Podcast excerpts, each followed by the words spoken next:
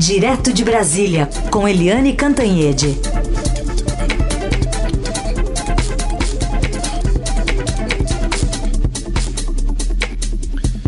Oi, Eliane, bom dia. Bom dia, Heisen, Carolina, ouvintes. Bom dia, Eliane. Bom, a gente tem o destaque hoje do ministro Wagner Rosário, da Controladoria Geral da União, dizendo ontem lá na Câmara que a sua pasta e a Polícia Federal investigam um esquema de venda de emendas parlamentares em que deputados e senadores destinariam esse dinheiro público aí do orçamento a prefeituras em troca de um percentual.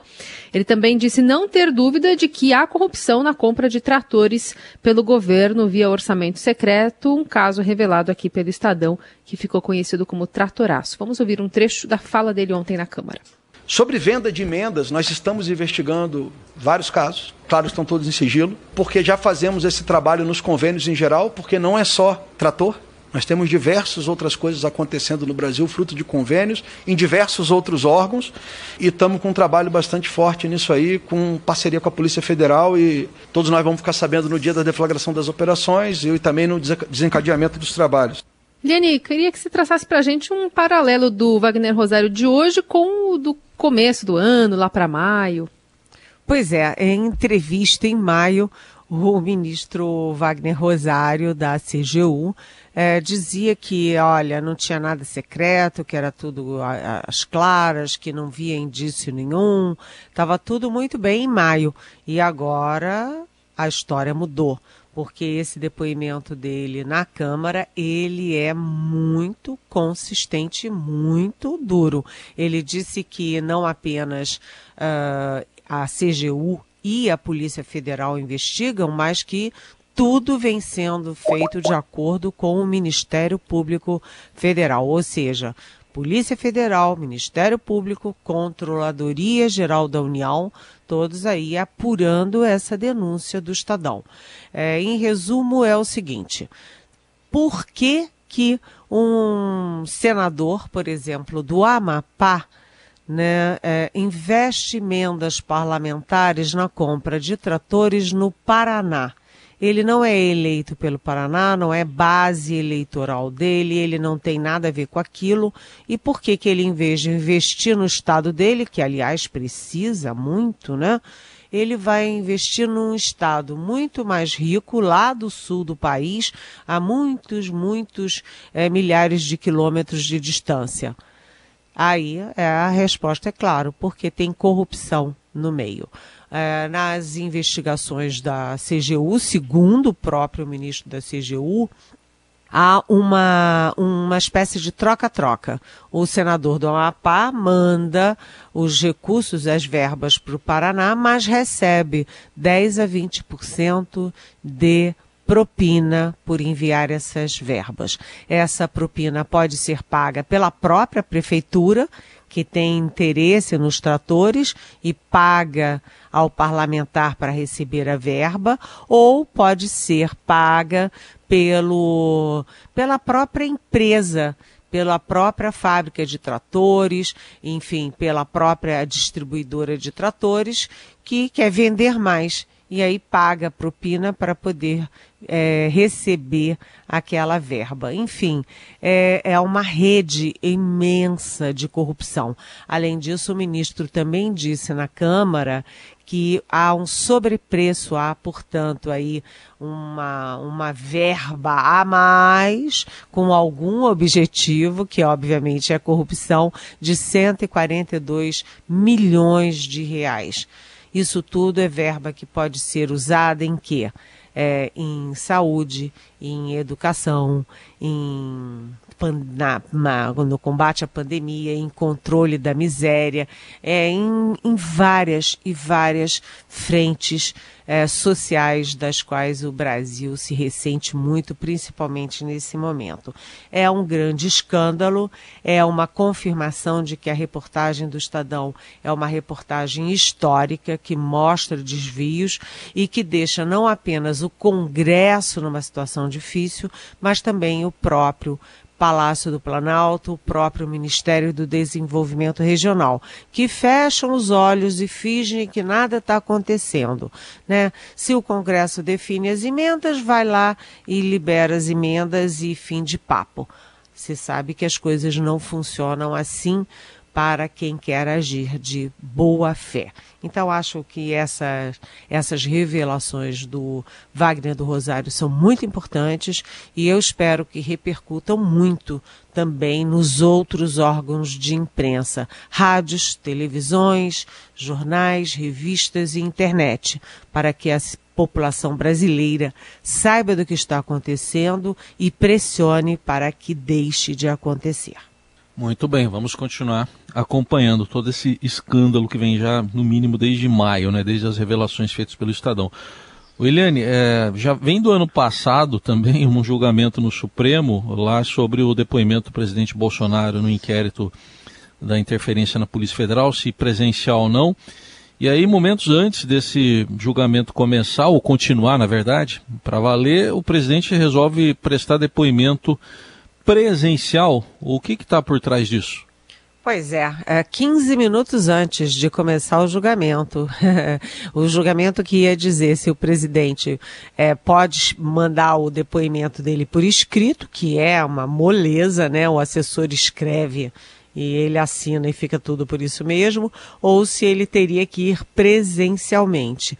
Lembrando que o então relator, o primeiro relator dessa matéria, desse, desse inquérito é, sobre intervenção política do presidente da República sobre a Polícia Federal, era o Celso de Mello.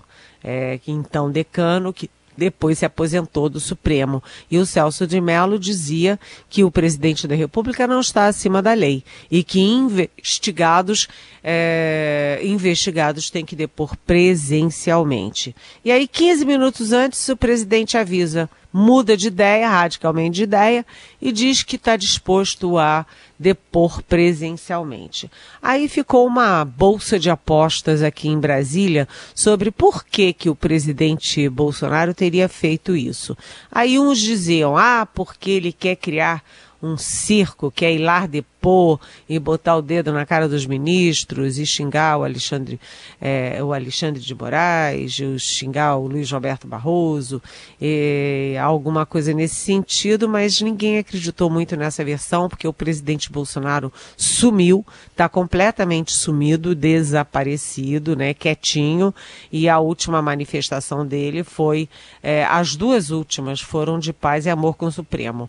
Uma foi o manifesto manifesto articulado pelo, é, pelo ex-presidente Temer, que era até elogiando Alexandre de Moraes, botando panos quentes. O segundo foi a entrevista Veja, em que ele passou a admitir as urnas eletrônicas e defendeu a posição do Luiz Roberto Barroso. Então, não era para criar atrito.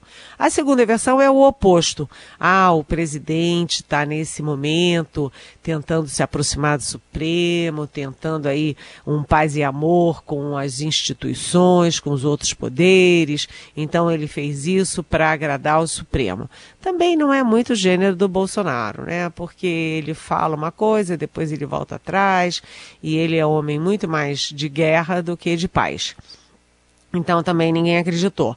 Aí a terceira versão é a seguinte, é, que é a mais provável. O presidente viu que ia perder no Supremo, viu que teria que ir obrigado a depor presencialmente e aí decidiu ele mesmo se antecipar preventivamente e dizer que iria, sem ser obrigado pelo Supremo. Até porque é o seguinte, é, o presidente assim evita que o Supremo crie uma jurisprudência, que o Supremo diga que ele tem que ir presencialmente para este inquérito é, da interferência política na Polícia Federal, que aliás foi uma denúncia do então ministro Sérgio Moro, é, minutos antes de se é, de renunciar ao cargo, ele é, saiu atirando e atirando isso, é, dizendo que o presidente da República interferia politicamente na Polícia Federal, até para salvar os filhos, aquelas coisas todas.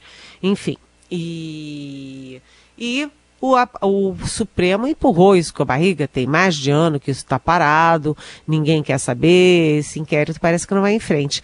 Mas o presidente Bolsonaro enfrenta mais três inquéritos lá no Supremo Tribunal Federal. Rapidamente ele enfrenta pela, pela prevaricação, né, suspeita de prevaricação, porque os irmãos Luiz Henrique e Luiz Miranda teriam avisado para ele sobre as, os escândalos na compra da vacina Covaxin, ele disse que ia tomar providências e não tomou. Então, prevaricação é um. Outro, a fake news, porque o presidente fez uma live falando um monte de mentira é, contra a urna eletrônica, falando de fraude, etc, etc. E a terceira, porque o presidente é, usou um documento sigiloso da Polícia Federal e é investigado por vazamento de documento sigiloso.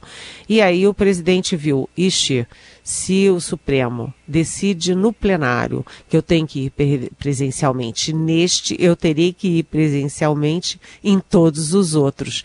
E o Supremo está empurrando com a barriga um, mas não está empurrando com a barriga os outros. Então, vejam como são as coisas. 15 minutos antes, ele diz, todo bonzinho, não, pode deixar que eu vou lá presencial. Mas era para evitar o pior, que era ir presencialmente em todos os quatro inquéritos. Liane Cantanhede, direto de Brasília, para falar sobre uma decisão que agora está nas mãos do TSE, né? A criação do novo e do maior partido político do Congresso Nacional, o DEM e o PSL aprovaram ontem a sua fusão e a criação do União Brasil, que deverá então ter o número 44, além de uma super bancada de deputados e senadores, né, Eliane?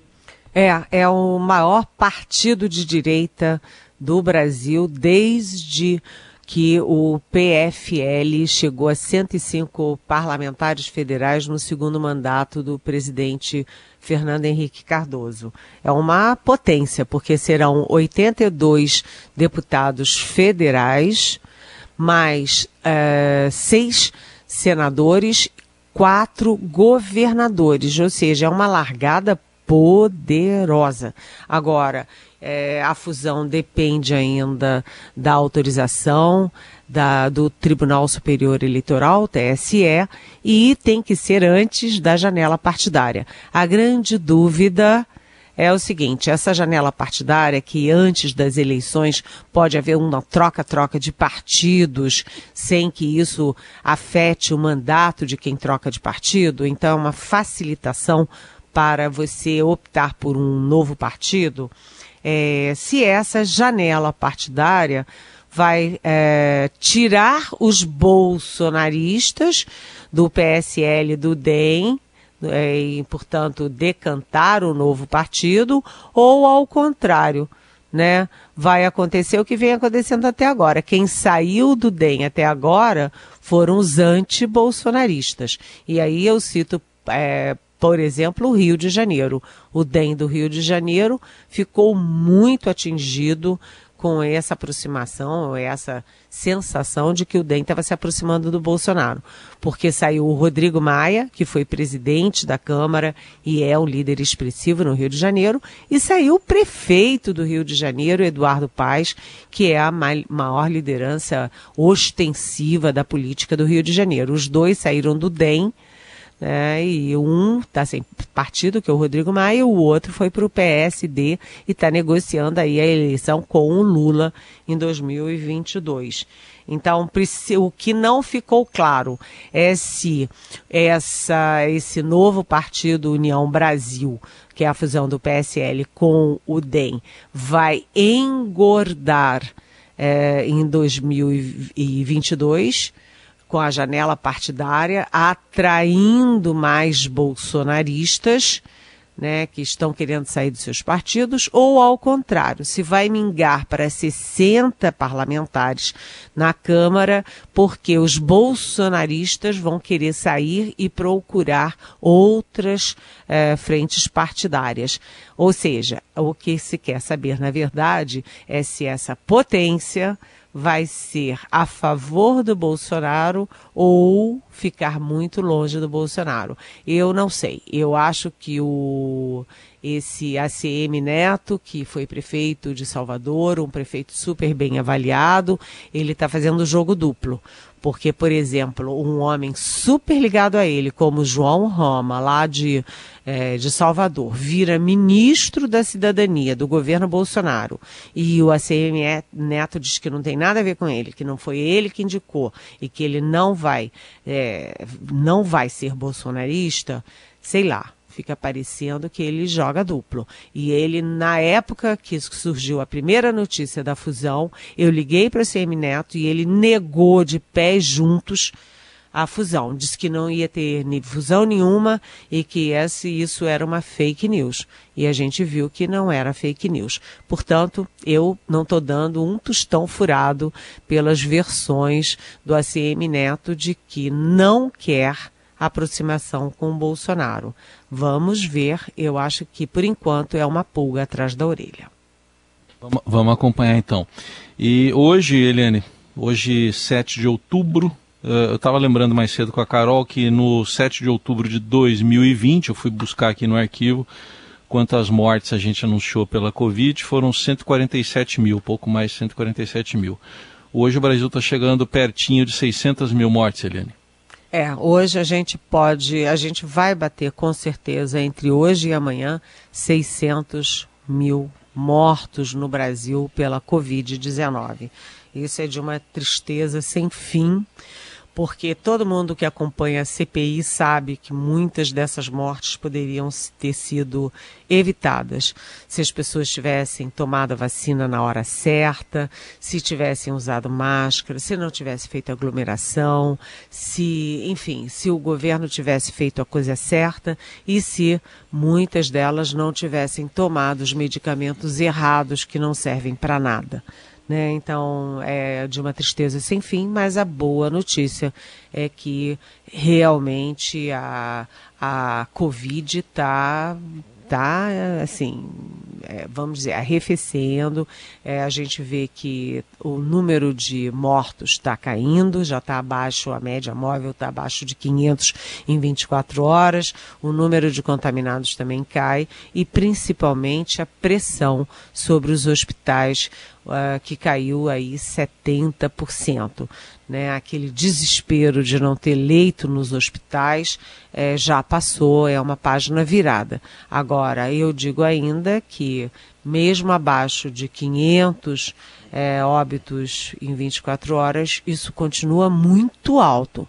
E não é hora de se fazer gracinha de tirar máscara, como querem governos do Rio de Janeiro, governos de São Paulo. Não, não é hora de tirar máscara, não é hora de fazer aglomeração. É hora de pensar é, quem tem que tomar a segunda dose tomar, quem tem que tomar a primeira tomar e quem tem que tomar a terceira dose também. Hoje o anúncio de Brasília é de que a terceira dose acima dos 60 anos, para quem tem seis meses de, da segunda dose concluída, é, vai começar na sexta-feira. Portanto, é a hora de vacina, máscara, cuidado e de comemorar e, e torcer para o fim da pandemia, para a gente entrar em 2022 melhor. Essa é Eliane Cantanhede conosco aqui no Jornal Dourado. Obrigada, Eliane. Até, até sexta-feira. Até amanhã. Até amanhã. Beijão.